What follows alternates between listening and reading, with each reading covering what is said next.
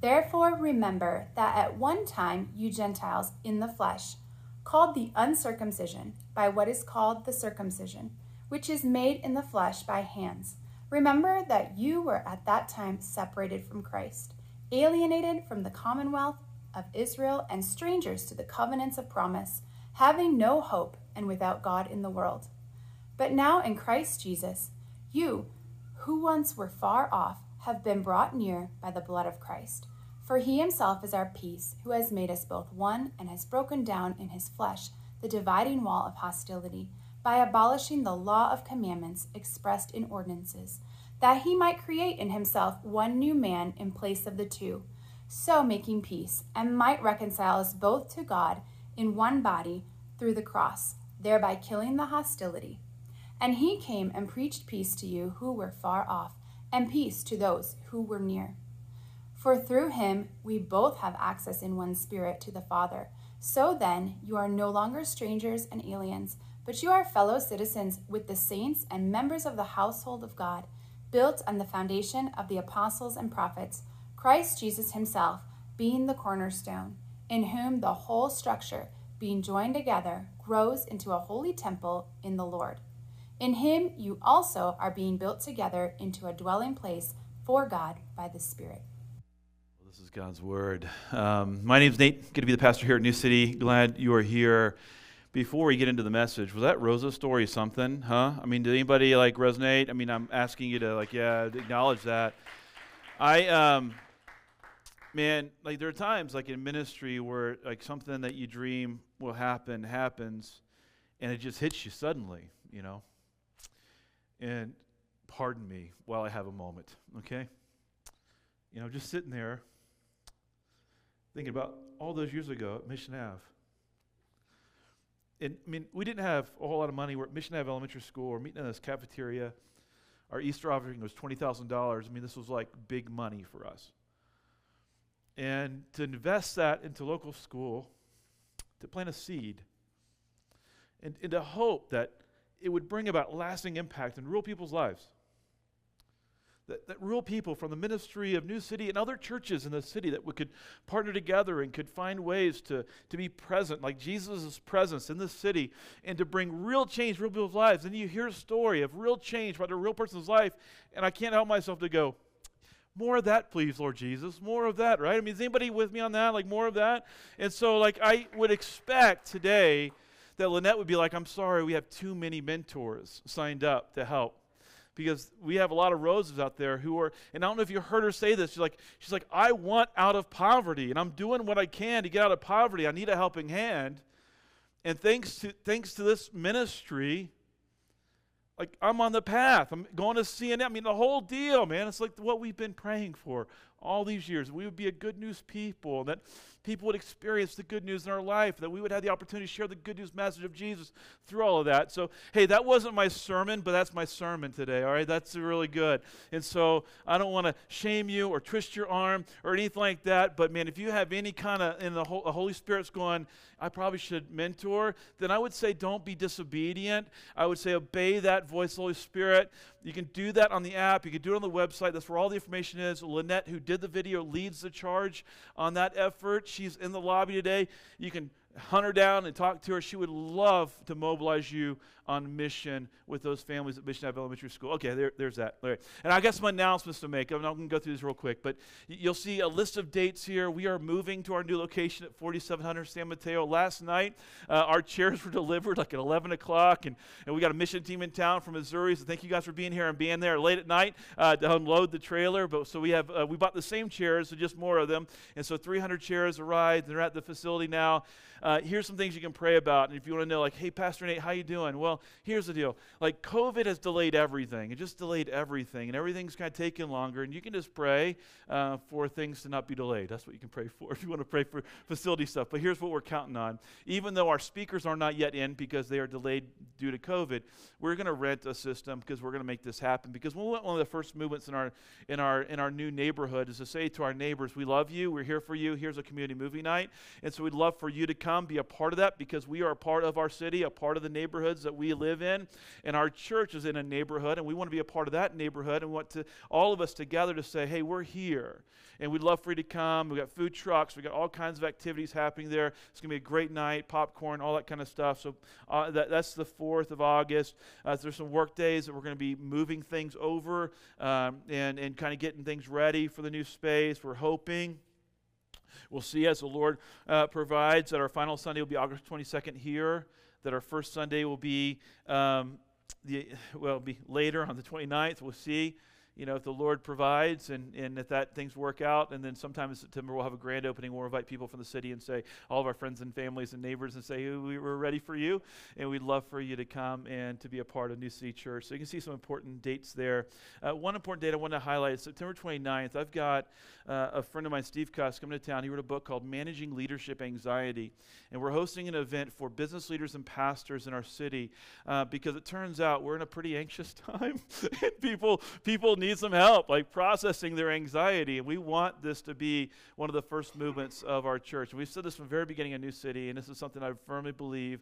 We've never sought to be the best church in the city. We just want to be the best church we can for the city. And what that means is we want to help people, we want to help churches, we want to help leaders in our city, and that's how we see ourselves as a help to the church in Albuquerque. So we're inviting a bunch of pastors, and the best I can tell, everybody I've talked to has said, "Hey, I think I need that." and so um, I think it's going to be a good, a good uh, uh, first step in the space as it's kind of up and running at the end of September. So that's what we're hoping for. All right, for ABQ, here's our sermon today. Uh, I've been kind of wrestling with, in the last few weeks, the question, why church? Uh, you could even add, like, why bother with the church? You know, um, maybe some of you have wrestled with that question over the, the last year. Like, why, do, why are we doing this thing? What is church all about? And when I say church, I'm talking about an event you attend, I'm talking about the people that you belong to. Like, why, why should we be giving effort energy to this people? What's it all about? And I'm going to answer the question, why church, today in three ways. I'm just going to give you three words belonging, peace, and security. And I hope that as you begin to kind of walk through the passage that we read today with me, that you'll see that belonging, peace, and security are things that we need. And they're things that church provides. And God gave us this gift of church for these three things. And so uh, let's talk first about belonging for a second. And I'm just want to open the door here, and we're going to step into some, you know, some dangerous territory. We'll see how it goes. All right. So, uh, when when have you felt like you really belonged? Can you think about that just for a second in your mind's eye? When have you felt like you've really belonged? Like when you showed up a place and you're like, man, I belong here. I can remember the first time I had that experience was when, on my very first day at the School of Visual Arts as an art student. I was hanging out with a bunch of other art students. I was, was my freshman year of college, and I was like, I thought I was the only one. Like, it turns out there are a lot of weirdos in the world and, and i found them all and we're all together and it's like really great and so it was like a lot of fun like showing up like when i was in high school i was really into art and competed in art competitions, and one of the bigger scholarships I got was for a self portrait. It was my decapitated, decapitated head floating in a toilet. So I had some things to process in my youth. And, and so, but I won some uh, prizes for that. And, and as I met other people who also had some things to process in their youth, and I was like, man, I belong here. This is really cool. I belong. I want you to think about what that feels like to belong. And, and what, what, how important that is to your psychological well being how important it is to like your emotional health. To, to be at a place and, and go, man, I belong here. I mean, you could think about the other way of thinking of it, like when have you not felt like you didn't belong? That's, that's not where I want to go yet. Uh, we'll get there. but what, what, what, does it feel like to, to belong?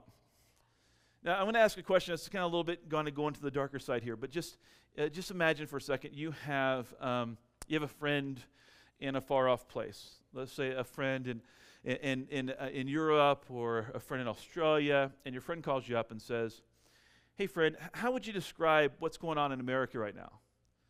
Like, like, how would you describe the general health of relationships in American society today? Like, if you were to like just to say, hey, in America right now, the emotional temperament, like the relational temperament, like just kind of culturally, how are how, how, things are going? Like, how would you how would you how would you say that to a friend? Like of a friend in a far off land who was kind of unfamiliar with American culture at this particular moment in history. And they were like, you know, it's been a tough year. There's been a lot of stuff going on. And here there's a pandemic around the world, you know. And like, how's, how are Americans dealing with that? How, how, is, you know, how would you ex- describe the state of general relationships around you? Now, I, I wrote down some things, and they're mostly negative, but I wrote down some things that I would say. I'd say some of the things I'm observing in the world is that a, a division with sparing empathy. I'm seeing a lot of that in the world today. A lot of division, but not like a lot of empathy for people who think differently than you. A, a, fragmentation in, in society, but that fragmentation that's beyond just right and left, but like just like lots of sort of fragments. And people are showing up and they're going, I, I used to think I know what you thought, but now I don't know that what you think, and I don't even know what I think, and now I just feel like the world's kind of getting fragmented, which I think is leading to a suspicion. Like suspicion of the motives of other people. Like just that I, I don't, you know, it, it, seems like we're being sort of taught to consider the person who has a different idea than us as the enemy and be suspicious of their motives and what they're really about. And maybe a, a fear of vulnerability. This is the one that's been really interesting to me the fear of vulnerability piece, because I've had this experience uh, lately a lot where I will be talking to somebody and I think that they see the world the way I see the world, and I, because they in the past have seen the world the way I see the world, and I say something out loud about the state of the world, and they look at me like this, like whoa, and, and you can read like in their eyes they're saying, "I didn't know that you were one of those," you know, like like whoa, you know, and I'm like I'm looking at them going, whoa. I didn't know you were one of those, you know? And it's like what's happening is like people are getting like a little bit scared of like sharing their ideas because like they're like if i share my idea then you might be suspicious of me and my motives. And, and the world is fractured. It seems like there's not a lot of empathy for people who are thinking a little bit differently than us. And and, and i want to give you kind of a, a, sense of what the bible says about what the moment is. Uh, under pressure uh, under pressure we all tend toward the impulses of the fall.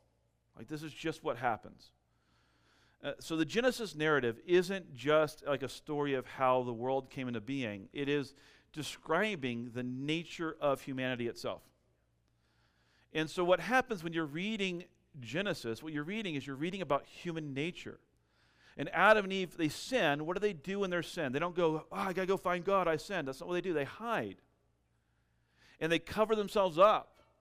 And then when God comes walking in the cool of the day on the first missionary journey looking for Adam and Eve, and he says, Adam, where are you? And he starts questioning. And Adam says, The woman whom you gave me, she's the one.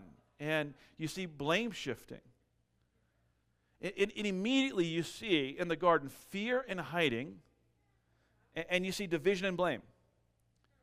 And so if, if you are like looking at the world right now and you're going, man, the world's crazy. Like, I don't know how to engage with it. I, I kind of have like all these sort of feelings about it. Well, it's because the whole world, like the whole world's been under pressure. And you would expect the whole world's been under pressure, the impulse of the fall would be the ones that we'd experience fear and hiding and division and blame.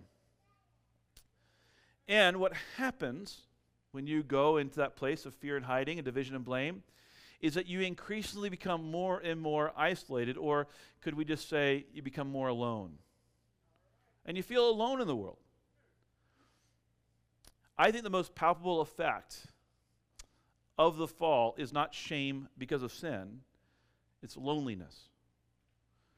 Like, that's like, if you're to say, what's the bottom? Like, what is the bottom when it comes to sin in the world? The bottom, the darkest emotion that one could feel is loneliness like you don't belong. Like you don't know who anybody is anymore. You don't know who yourself, you don't know who you are anymore in the world, and you just feel all alone. And so when the world starts showing up with division and fragmentation and suspicion and fear, like you shouldn't be surprised because the world's been under pressure. And when it starts showing up in your family, you shouldn't be surprised because your family's been under pressure. It starts showing up in your workplace, you shouldn't be surprised because your workplace has been under pressure. Like division and fragmentation and suspicion and fear, those things all come out of the fall. They all come because of like the pressure, and we have those impulses. But let me just, all right, press in for a second, all right? Churches have been under the same pressure the entire world has experienced. Churches have been experiencing it. And I, I think one of the biggest challenges facing the church today is the fear and suspicion that is leading to the fragmentation division we're seeing in all domains of society. People are like, I don't know if I can be vulnerable around those people. You know, I don't, you know, I don't know, and I'm suspicious of their motives and what they what are they really about. And then like, uh, there's so much fragmentation and division in the world today. I think I'll just, you know, I think I'll just unplug for a little bit. I think that's the biggest challenge to the church today. And there's been a lot of talk lately, podcasts and books and written about deconstructing the church, deconstructing Christianity, deconstructing the systems of injustice, deconstructing all kinds of domains of life, including the church. Now, I want to encourage you. If, if Christians believe that salvation is by grace alone, through faith alone, that God alone gets the glory, there should be no illusion of a church that is without continuous need for repentance which is, by the way, one of the things I'm really excited about in our, in our new format as a church is we're taking time every week to say we're sinners. Like we're imperfect people, and we recognize that. And you read the Bible, and it says, For by grace you've been saved through faith. Paul says this in the letter of Ephesians that we are studying. And this is not your own doing, it's a gift of God, not a result of works, so nobody can boast. So nobody shows up at church going, I've got it all together. We show up at church saying, Jesus had it all together because I don't have it all together. That's the message of Christianity. And I want to further encourage you. There are many churches that are honestly evaluating racism and toxic masculinity and abuses of power. They're honestly doing it. And sometimes in a world where there's lots of fragmentation, lots of division, it, you can start to generalize categories. And you can start to say, oh, the, the church is, all churches are like this church, or all churches like this impression I have of church, or all Christians like this impression I have of Christians. It's just simply not true. It's not, it's intellectually lazy to assume those kinds of things. I can tell you, as a, as a church, we've been really wrestling, reading books and thinking and wrestling and evaluating and saying, where are the sins that we must confess? I think the most obvious warning sign that the church is strayed from the gospel is arrogance. It's arrogance.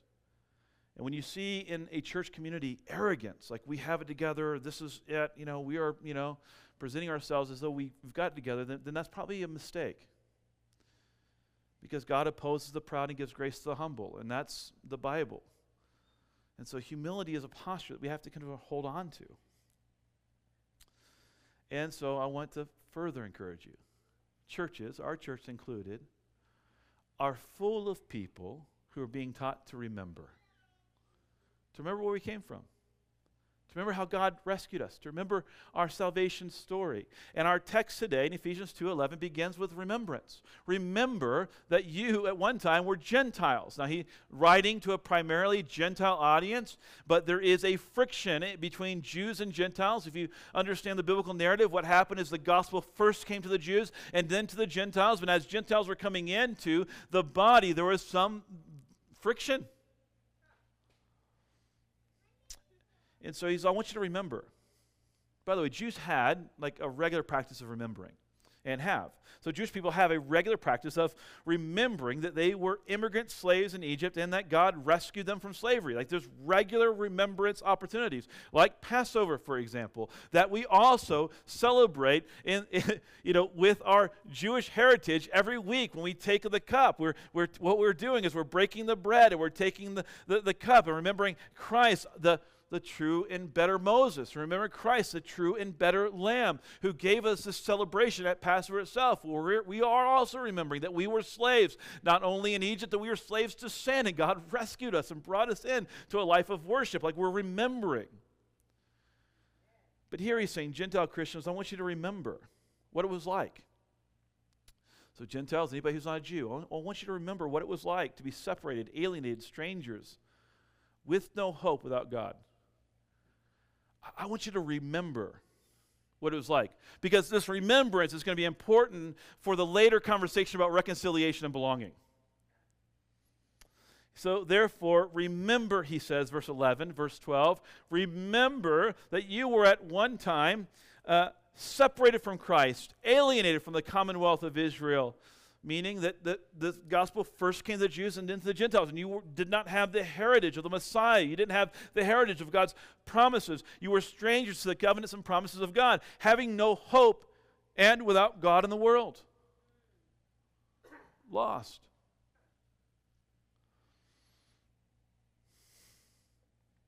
He's saying, I want you to remember how the love of Jesus obliterated your capacity for hatred and hostility. Want you to remember what you were and how God brought you in and the beauty of the community that God built with Jews and Gentiles alike dwelling together in harmony. But now, he says, remember what you were lost, separated, alone, not belonging. But now, in Christ Jesus, you who were once far off have been brought near by the blood of Christ. For he himself is our peace, who has made us both, Jews and Gentiles, both one and has broken down in his flesh the dividing wall of hostility and abolishing the law and commandments express the ordinances, the things that separated us, that he might create in himself one new man in place of two, so making peace. And might reconcile us both to God in one body through the cross, thereby killing the hostility murdering the hostility. So let me just, we've got to avoid saying things like, the world has never been more divided than it is today. We just have to avoid saying things like that. So that kind of hyperbole doesn't help us. And sometimes when we use that kind of hyperbole, what we're saying is uh, the Bible's not relevant to this time because this time is worse than all other times. I just want you to know it's not. The church in her infancy healed the most bitter divides and created a wonderful and diverse family. Listen to what John Stott says in his commentary in Ephesians and see if this doesn't sort of ring some bells. He says, The Jew had an immense contempt for the Gentile. The Gentiles said the Jews were created by God to be fuel for the fires of hell. So let me just say that God rescues religious fundamentalists, and that uh, always been an issue religious fundamentalism. God, they said, loves only Israel of all the nations he had made. It was not even lawful to render help to a Gentile mother in her hour of sorest need, for that would simply to be it was simply to bring another Gentile into the world. Until Christ came, the Gentiles were an object of contempt to the Jews. The barrier between them was absolute. If a Jewish boy married a Gentile girl, or if a Jewish girl married a Gentile boy, the funeral of that Jewish boy or girl would be carried out. Such a contract with a Gentile was the equivalent of death, and yet Jesus makes peace. I think one of the things that makes the church so beautiful is her diversity. It's her peace and her diversity. It's one of the things that, that, that makes church a place I want to be. And he came and he preached peace to you who are far off, Gentiles, and peace to those who are near, Jews. And what did he do by his death on the cross? Is he brought about a ministry of reconciliation of which you and I get to participate in. For through him, through Jesus, we both, Jews and Gentiles, have access in one spirit to the Father.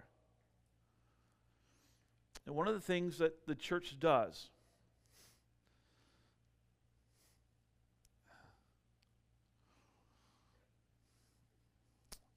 one of the I don't want to say it this way. I'm going to speak aspirationally, but I want to say it this way because I want it to be true. And I believe it is true. So I'll say it this way. One of the, one of the things that the church can provide, and I do believe does provide when she's at her best, is a radical sense of belonging for people who are different. It just, just happens. Because we come into the kingdom of Jesus not with like our resumes. We, we come into the kingdom of Jesus admitting our failures and our need for Jesus to do away with the things that are killing us.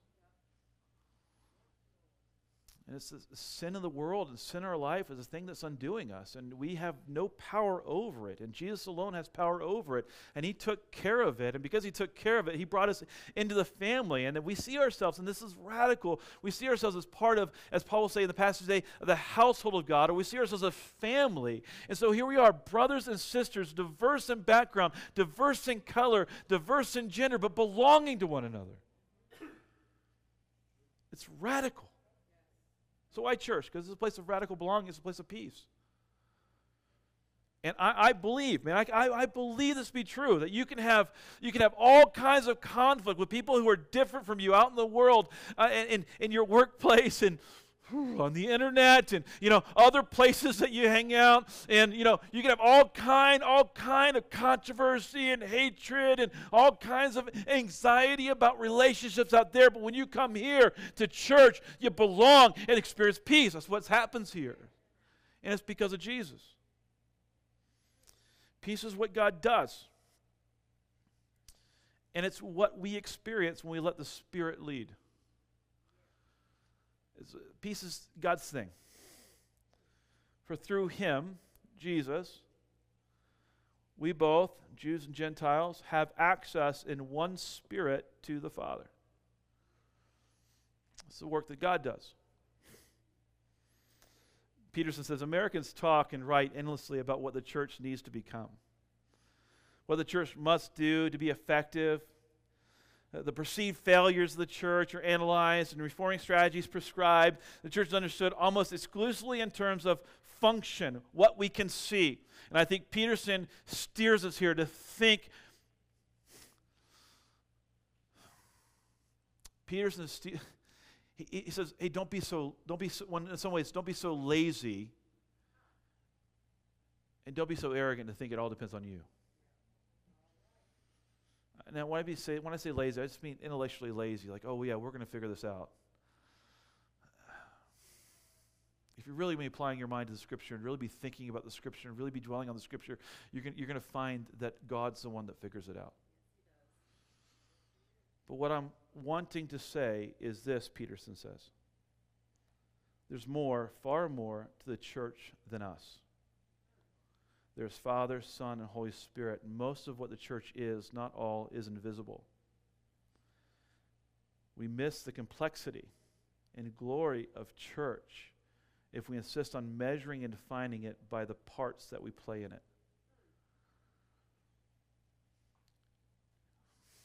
Peace happens because this is one place where you don't have to pretend you have it all together. This is one place where you, you, don't have to put on a face. You don't have to be striving. You don't have to be working really hard to prove your value and to prove that you matter.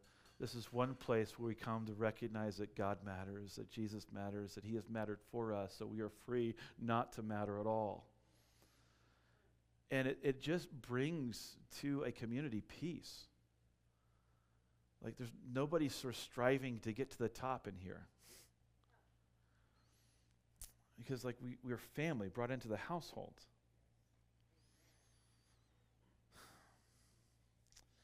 I'm gonna all right. We'll see. We'll see what the Lord does here. Peace happens when the church stops being something we individually consume and starts being something we communally experience.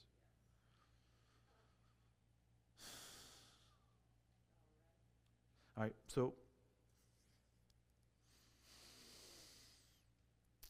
I, do think this is a strategy of the enemy, and I'm just going to say it, okay? I think this is a strategy of the enemy, and I think this is what he, he wants for the church. Is that he wants for you to become an individual consumer of a spiritual product rather than a member of the household of God within the context of a local church. That's what he wants. And you will never be experiencing what church is for you, what ch- the gift that church is for you, if you if you continually try to consume it as an individual rather than offering yourself as a member of the household of God as a participant in community. And listen, division will, con- will continue to increase the more and more people are individualistically consuming and aren't talking to one another in the context of community and having conversations around the table where the Holy Spirit is present and helping you to understand your thoughts and the thoughts of others and the thoughts of people who are different from you. This is a part of your spiritual formation is to be in a community where you belong and peace experience indifference. So then you are no longer strangers and aliens, but you are fellow citizens with the saints, members of the household of God, your family. Here's what you'll find in, in healthy churches the church is, n- is not like the political hierarchies of the world, it's, it's a family. I mean, we are citizens of heaven, but we are citizens as family.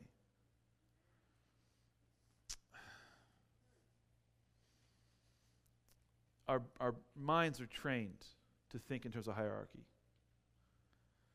Uh, they're, they're, trained by the American sort of Western sort of way of doing things. They're trained to think in terms of importance, to see people and to see where you are in relationship to them, to see people in terms of their levels of importance. And Paul presses in this a lot in his gospel teaching. He's continually doing it because he's the apostle commissioned to speak to the Gentiles. And so he's constantly talking about this tension between Jews and Gentiles, the tension between those who are different. And he says in Galatians 3:27, "For as many of you who are baptized into Christ have put on Christ, there is neither Jew nor Greek, there is neither slave nor free, there is neither male or female, for you are all one in Christ Jesus. And if you are Christ, then you are Abraham's offspring, heirs according to the promise. Now, here's what he's saying He's saying there's no Jew or Greek, there's no hierarchy within the church. Those who were Jews, the gospel came first to you, but you're not more important than the Greeks. And he's saying, hey, there's no slave or free. You may have, you may be a business owner with employees, but you're no better than anyone else in the, you know, the household of God. There's no hierarchy. You may be talking about like men and women, but there's not hierarchy like there is in the world out there. It's different. And here, man, this is, this is not how it works. Out there, there's hierarchy, and here there's not. We are heirs, family, brothers, and sisters together on the same playing field. And so you can say the church is not about, it's not about gaining power over others. That's not what the church is about. The church is about giving up power for others. That's what the church is about. Always has been. There's a story in Matthew 20 where uh, the sons of thunder, James and John, their mom, you know, starts getting involved, and she's like, you know, I really think my son should be like at Jesus' right hand. Like when the kingdom comes, he's going to need to have those who are most important, you know, to his right and his left, and they're going to be the ones who are calling the shots. And you know, and James and John kind of made the rest of the ten pretty angry. And Jesus says, "I'm going to take this opportunity to be a teaching moment. I want to teach you about what it looks like to live in the context of my kingdom." And he says uh, so, so, the Bible says, Matthew 20, but Jesus called them to him. And he says, You know the rulers and the Gentiles lorded over them, and their great ones exercise authority over them. You see the hierarchies of the world around you. It shall not be so among you. N- not in my house. But whoever be great among you must be your servant.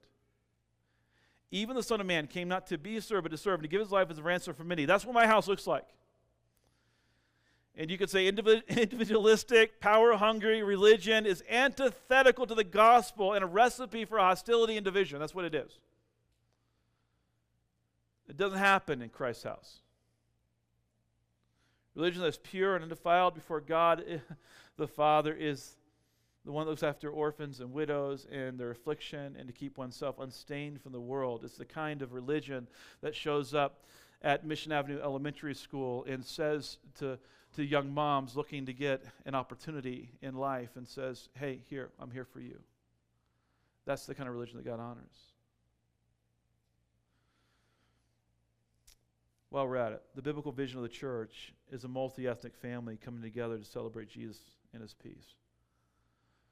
And when John sees the vision of our future reality, he says, Here's what the future reality kind of feels like. Now, as I looked, and behold, a great multitude that no one could number from every nation, from all tribes and peoples and languages standing before the throne and before the Lamb, clothed in white robes with palm branches in their hands.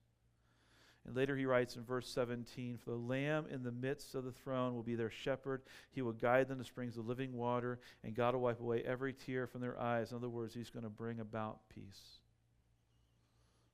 for the nations.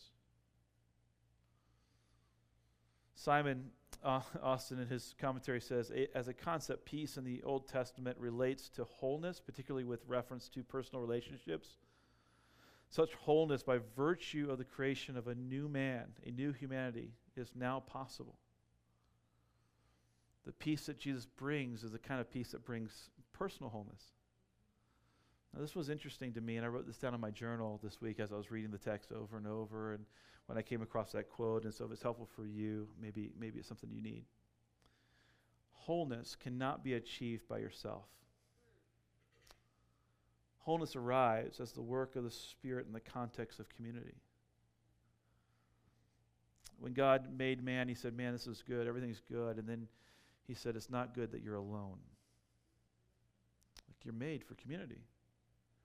When the Spirit shows up and starts bringing together community in the context of the church and growing the church and building the church, when the Spirit starts doing that, the Spirit brings together the most unlikely people to experience community. But what happens when those unlikely people start coming together to experience community is that you start to experience wholeness. This is part of what God does in restoring. For through Him we both have access in one Spirit to the Father. So then you are no longer strangers and aliens, but you are fellow citizens with the saints and members of the household of God. So God's making peace with strangers. That's what he does in the church. But it begs the question, I think, and Eugene Peterson does it, and I wish he hadn't asked it. He says, So far, so good. but here's the puzzle. If Paul's right, and I would not be writing this commentary he's writing, if I wasn't convinced he is, then why isn't the church with Christ as its head the most conspicuous place on earth as a place of peace and peacemaking?